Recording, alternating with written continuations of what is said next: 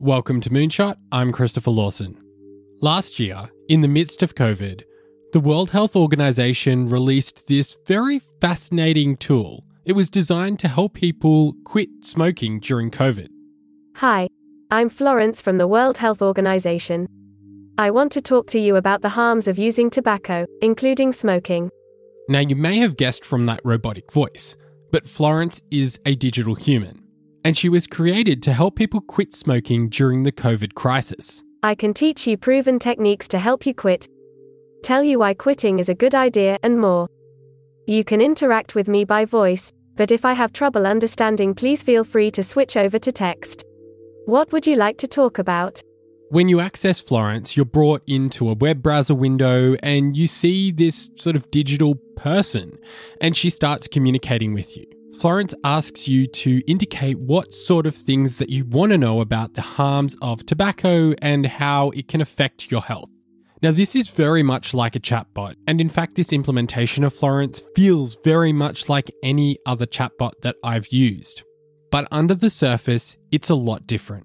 Florence is using the camera on my computer to actually look at me, and she's responding to my voice as opposed to written text.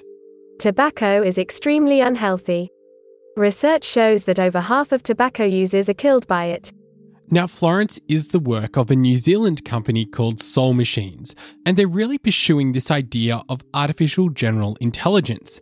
That is, taking an artificial intelligence system and then giving them humanic qualities. And eventually, we'd get to this point where the machines actually think and feel like humans. But underneath that, the real goal is to make these artificial intelligence systems actually believable.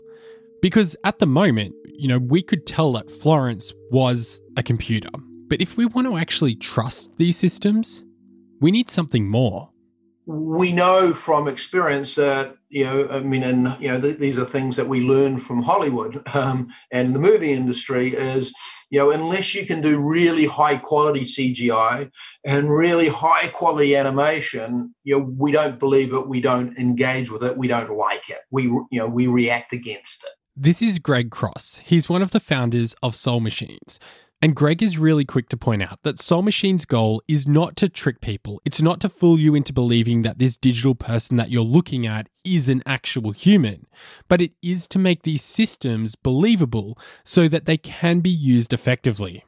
So yes, you know, we are looking for ways to close the gap. However, you know, the if you're doing this in order to build relationships and trust, the objective here is not to fool people or trick people into believing that they're talking to a real person when they're actually talking to a digital person. So this, you know, you know, we are as a company, we're incredibly conscious of the ethical issues that you know the work that we're doing um, creates. If you go talk to any one of the digital people that we've created for some some of the biggest brands in the world already today, you know, the first thing they will say to you is I'm a digital person. I am not real. Um, you know, so you know, because you know, if you're going to build a relationship and you're going to build trust, you ha- actually have to start from uh, uh, you know from that position. Um, if, if you're ever going to achieve what you're setting out to do here.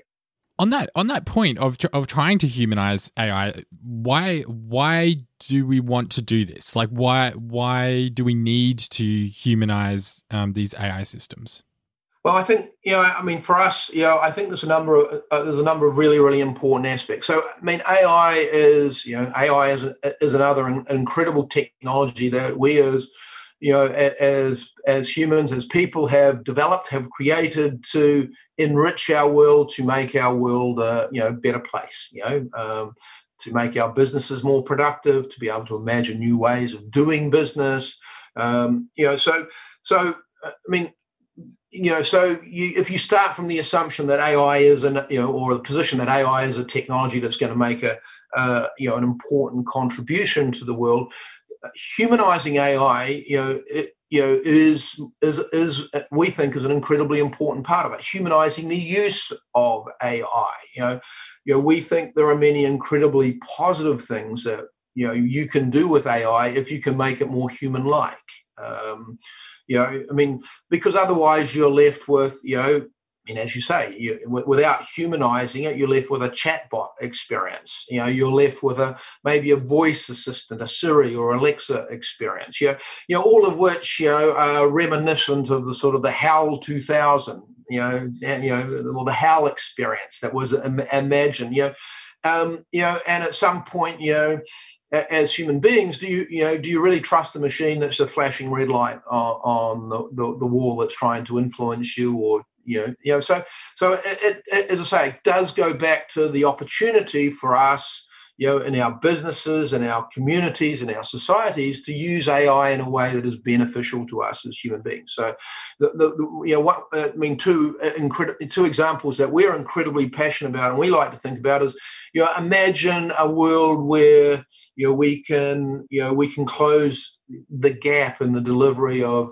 you know education services and healthcare services to communities using digital people you know digital tutors or digital teachers digital you know healthcare um, providers or digital wellness coaches i mean these are things that we can imagine um, you know that will that that will have a much more meaningful um, uh, impact on the world because they are more human like I find this point really interesting because I am someone that gets incredibly frustrated by bad technology. I hate it when I go to interact with a chatbot and I don't get to talk to an actual human. I end up going through um, this automated system that doesn't understand what I'm trying to ask.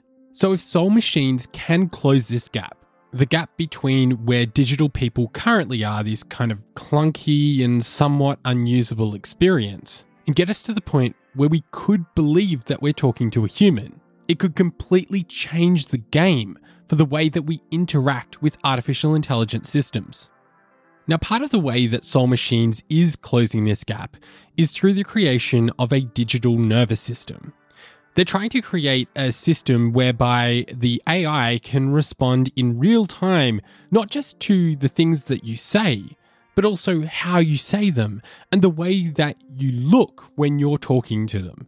Because when you think about the way that we interact as humans, our communication is not just about the things we say, but it's how we say them and it's the facial expressions and the gestures and movements that we make that can be incredibly difficult for a computer, for an AI system to understand. You know, the digital brain that we've created, you know, is um, is model, you know, creating a model of, you know, so that digital characters can express human behaviors, you know, in the process of communicating information and, and knowledge. So that, you know, that's kind of what we did. So the starting point for Mark's research and, and the research that we've done as a company is to is, is to actually start with neuroscientific models. You know, so I mean, you know, I think we um, pretty much everybody understands that even the smartest neuroscientists in the world have developed theories about how the brain works and you know the different parts of the brain. But you know, um, you know, we only understand a fraction of how it works. So you know what you know what we've done and what our researchers have done have you know looked at different neuroscience research papers and to, and built models around that. You know, we, we, we referred to it as biologically inspired AI. So, you know, um, you know, one theory you can think about is you know um, that's been postulated you know from the neuroscience community is you know there are three you know three control systems in our brain in the human brain so you know so you know to do what we've done our research you know um, you know there's the brain stem so the brain stem is you know controls our core life functions. Um, you know, our heart rate, you know, the rate at which we breathe, our you know um, fight or flight response system. So these are our you know core you know some of our core most important behaviors so you know we've created a you know a, you know in our digital brain as part of our digital brain we've created a, a you know a, you know a model of a, a, a brainstem, you know, which, you know, because obviously, you know, if you're going to accurately animate or you know or you know autonomously animate digital people they have to have a heart rate you know and our heart rate changes based on what we're seeing and hearing at any point in time you know um, the second control system that I talk about, you know, or, or we think about is the limbic system, you know, and, and, our limbic system is our emotional engagement system. So it's how we for you know that's how we ex, you know express emotion, how we react to emotion, how you know how we behave is driven by how we perceive it is driven by our limbic system. And the example that Greg gave here was about smiling. If you smile at someone, smile at a friend or a family member, chances are they'll smile back. It's like an automated response that we have. I mean, that smile is a natural reaction, not by your face or your muscles, it's a reaction by your brain. You know, your brain is reacting by secreting dopamine and serotonin.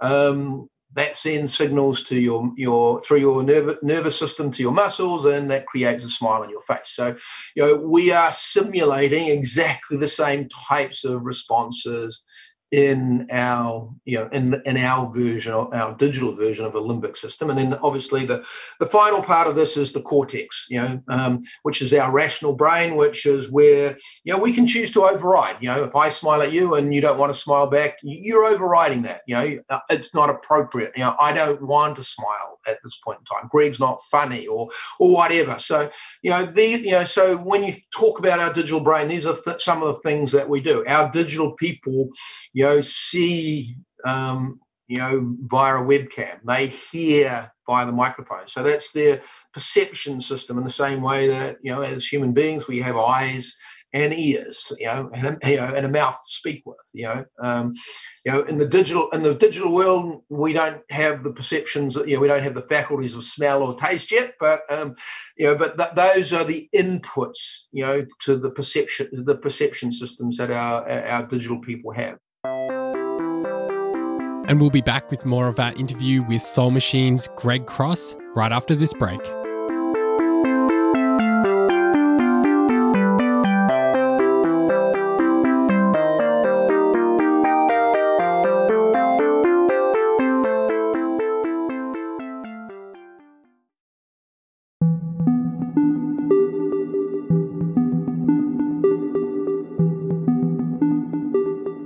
Now, when it comes to the idea of creating believable artificial intelligence, Soul Machines are clearly making significant progress. And Greg's co founder, Dr. Mark Sagar, has been working on this problem for many years. And not just as a researcher, but also working for companies like Weta Digital and Sony Pictures, developing digital characters for film, for movies such as Avatar and King Kong and Spider Man 2.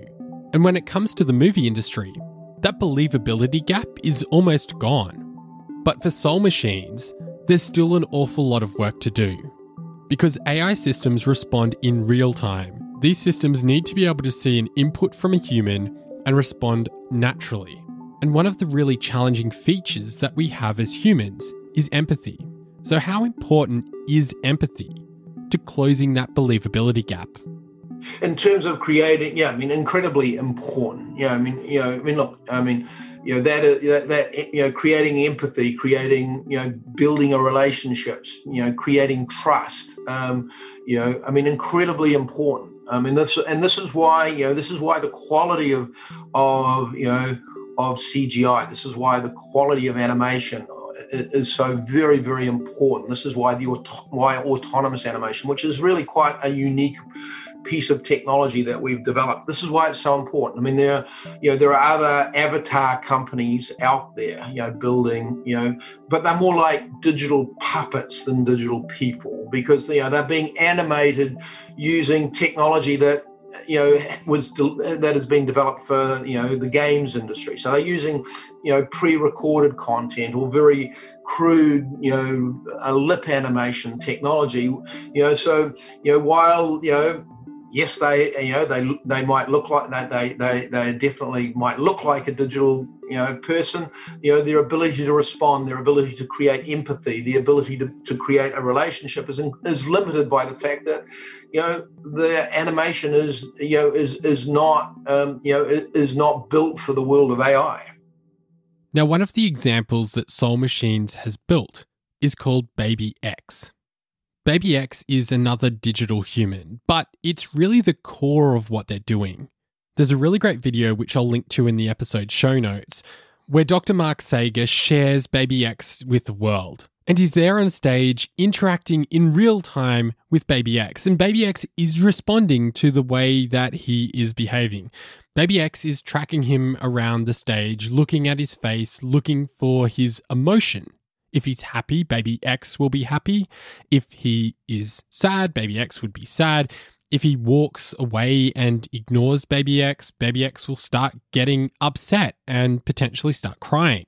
Now, all of this is happening in real time, powered by a bunch of neural networks, which Baby X is using to decide what to do, to figure out the world and figure out how to behave. And using a baby as the core part of their research is incredibly important because, like an AI system, babies also have to learn about the world. So, if you can replicate that learning process, you can potentially build an AI that can behave much more like a human you know, Baby X is fully autonomous. You know, um, you know, Baby X. Um, um, you know, if you watch some of the different videos on our YouTube channel, you know, Baby X um, can express a wide range of emotions. You know, if Mark ignores Baby X, you know, um, you you know, you know, baby baby X will and, and she can't see, and baby X will start feeling lonely and frightened, and she'll start crying um, you know, so you know, unlike the digital people we're putting to work in the real world, you know, Baby X is a research platform you know is fully autonomous she you know she you know we are researching the ways in which she learns you know the way in which we can train her to express new behaviors because you know to make digital people more ubiquitous more you know create make them easier to use you know one of the things that we you know we're tremendously focused on is being able to train you know simply train digital people to do tasks and do jobs. So you know, I mean, a really, really, um, you know, one of my favorite videos of Baby X is, um, um, which was, you know, part of a documentary series that got done here in New Zealand a couple of years ago, where where they started showing Baby X a, a, a, a spider in, in, a bottle. Um, and you know, Baby X sees a spider for the first time. She doesn't know how to react she doesn't want to, she doesn't know what a spider is so you know you know so what we're you know so we're we're we're you know so the research here is where it is an area a field we call experiential learning where you know you know um, you know baby x learns through experience you know from her parent you know mark that you know she should be scared of spiders yeah you know scary spider i mean and all of a sudden you know she, she's learned to react you know um you know see a spider i mean and, and look i'm not suggesting that we should all be you know we should be scared of spiders so i mean at all but you know i mean you know, you know most of us you know uh, you know in in terms of some of our fundamental behaviors some of our fundamental brain wiring you know and the, the reason we work with baby x is a lot of our wiring and our neural pathways are formed at a very very young age and we carry that with for us you know for the rest of our lives so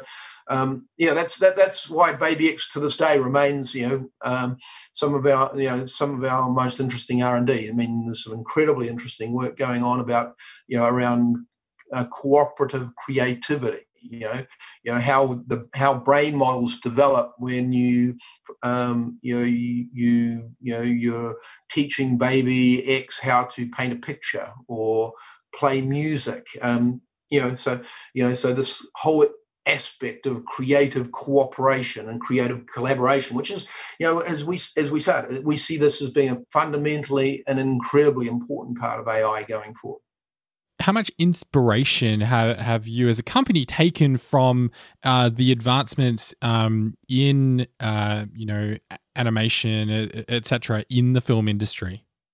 Uh, i mean hugely. I mean you know i mean you know, as a company, you know, we wouldn't, you know, we, we wouldn't have the vision for what is possible here, you know, without, you know, Mark's career, you know, incredible career and, you know, award winning career in building tech, you know, animation technology for the, the movie industry. Um, because, you know, uh, I mean, and this, you know, and this goes back to the fact that you know quality of CGI, quality of animation is so incredibly important. You know, I mean, um, and and the cost of animating these CGI characters, the cost of building and animating these CGI characters, for the um, uh, uh, uh, the movie industry is enormous. You know, you know, creating you know creating a, a, single minute of footage, you know, animating a single minute of footage for a single character in a single scene is eye-wateringly expensive because you know these are you know I mean you know Avatar you know if you go back you know 10 plus years now, Avatar was one of the most expensive movies ever produced because of the quality of the CGI and the quality of the animation that the, you know, the directors and the producers insisted on achieving. So this is this is you know for us you know sets the bar of what we're trying to achieve you know in terms of the next big animation platform you know so you know but those as i say those you know those movies you know are all based on actors performing the roles in, in motion capture, body suits. We've all seen instances of this where it's being done.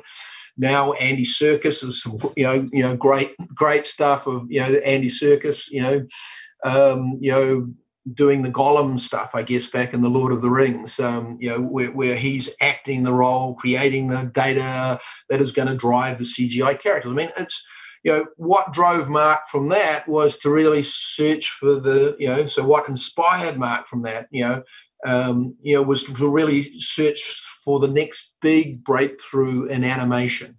Um, and the next, you know, big breakthrough in animation is this concept of autonomous animation, being able to take the actor out and being able to, you know, create, um, you know, create a, a digital brain, which means you know, you know, machines can literally bring a CGI character to life in, in a very human-like way. So that's that's you know absolute inspiration for us. You know, it sets the bar, it sets the standard for for how we imagine you know um, the future. And coming up after this break, I asked Greg about some of the ethical issues with creating believable AI.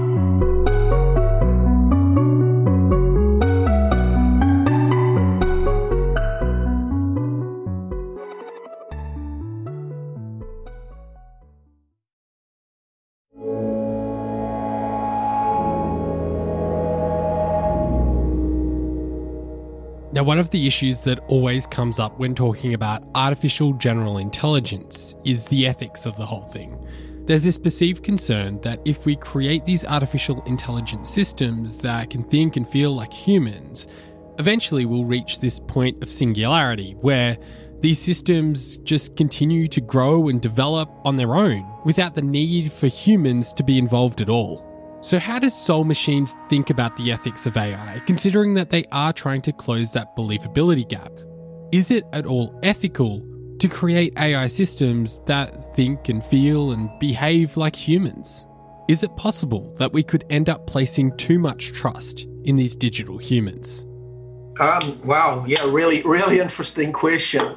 Um, um, really interesting question. Uh, I mean, and and and um, you know, and, and, and that's probably one of the, you know, uh, you know, in terms of the challenge that Hollywood presents to us in science fiction movies, it's it's kind of the thing that we're having the, the, the most problems reconciling. I mean, you know, I mean, you know, Elon Musk, who's a who's a far smarter guy than me, is you know is incredibly worried about you know these AI-driven machines that we're creating um, today. Um, um, you know but but equally you know there are there are some huge gaps in you know our knowledge and you know you know and and in the roadmaps we have in terms of you know how do we get to you know you know you know how do we make artificially intelligent machines fully conscious or, or achieve a level of you know you know sentience you know how you know so yeah you know, so look there's i mean look i mean a huge gap i mean what i believe i mean and i guess fundamentally you've got to you know you've got a choice when you look at the world and what we create as people when we create technologies and tools. You know are we creating these things for good? You know because you know the, the, simple reality is the vast majority of us are good people and we you know the the things we imagine the things we create um, with you know with, with with our skills and capabilities we're doing it to you know you know for some good purpose. Um, you know so you know, you know, I guess you know that makes me a utopian. You know, believing that you know this technology we're part of creating, you know, uh, and, and, the AI that um, you know, you know, you know, a number of you know, you know, incredible research firms around the world are at the bleeding edge of. Um, um, you know, we're doing it for the, you know, we're doing it for the right reasons. So the ethical problems are, are problems that will come, you know, in my mind, the ones I focus on the ones that are already becoming obvious, you know, you know, um, um, already. You know, I mean, you know, issues of you know diversity. You know, how how do we make sure that our digital world is not just a,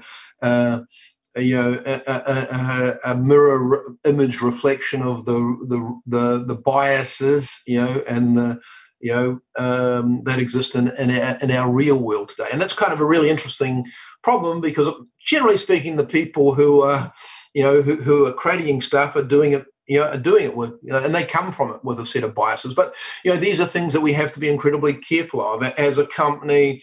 You know, we want to be very. We've been very, very clear in making decisions about there are industries and parts of society, you know, we will not allow our digital people to be used for. I mean, you know, you know, we we have no interest in having, you know, creating digital politicians. You know, um, you know, we have no interest in creating digital sex workers. Um, we have no interest in promoting harmful products like tobacco. Um, so you know these are these are some of the things that you know, and you know weapons. You know, um, you know is another one where you know um, you know you know we we can look at some of the lessons that we're learning from you know the social media era that we're in now and and and, and think about you know the types of business models that we want to stay out of some of the you know data privacy issues that you know people are becoming you know which are about to be regulated um, you know so these are all all things that that that, that we think about you know um, as our industry emerges and as we you know deal with more and more customers you know if we're going to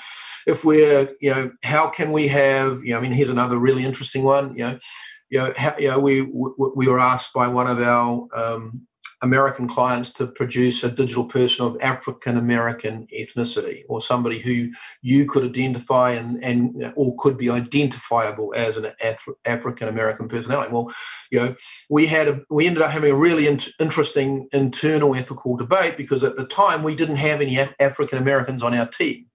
Um, internally, can we do that with any level of integrity? You know, um, when we don't.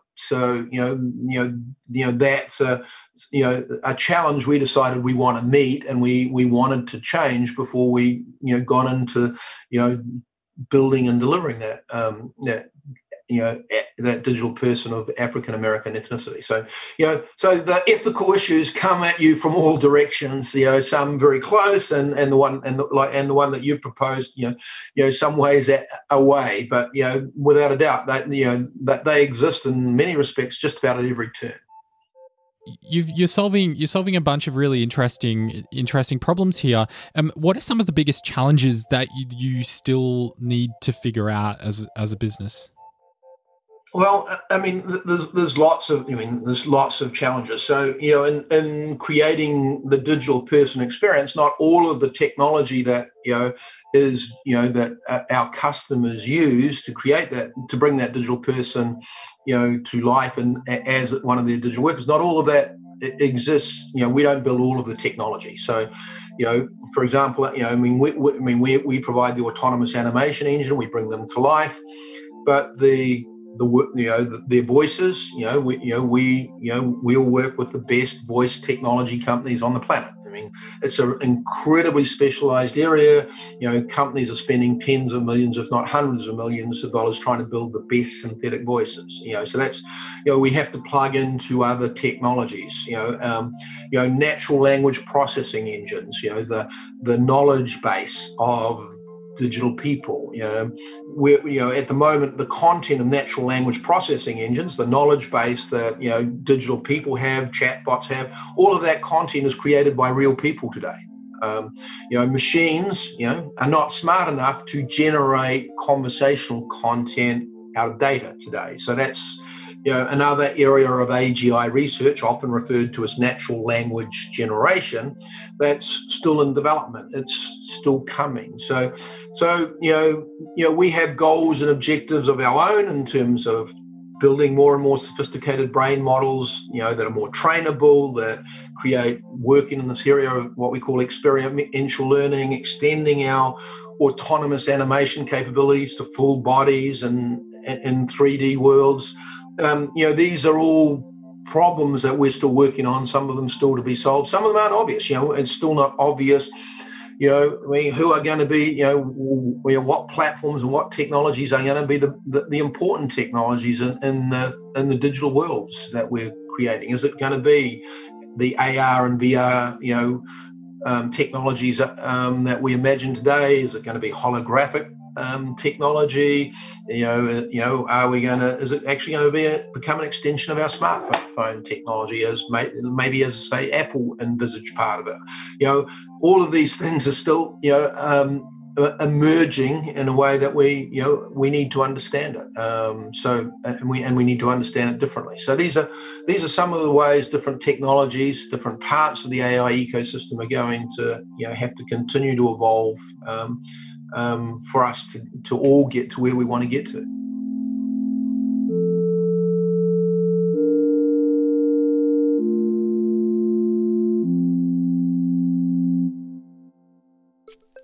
Thanks for listening to another episode of Moonshot. Moonshot is a production of Lawson Media and it's hosted by me, Christopher Lawson, along with Andrew Moon. Our artwork is by the talented Andrew Millist, and our theme music comes from Breakmaster Cylinder. If you'd love to connect with us on social media, just search for at Moonshot Pod on Facebook, Twitter, or Instagram. And if you want to find old episodes of the podcast, just head across to our website, moonshot.audio. And if you love what we're doing, consider supporting us on Patreon. That's patreon.com slash moonshot. Thanks so much for listening. We'll speak to you again soon.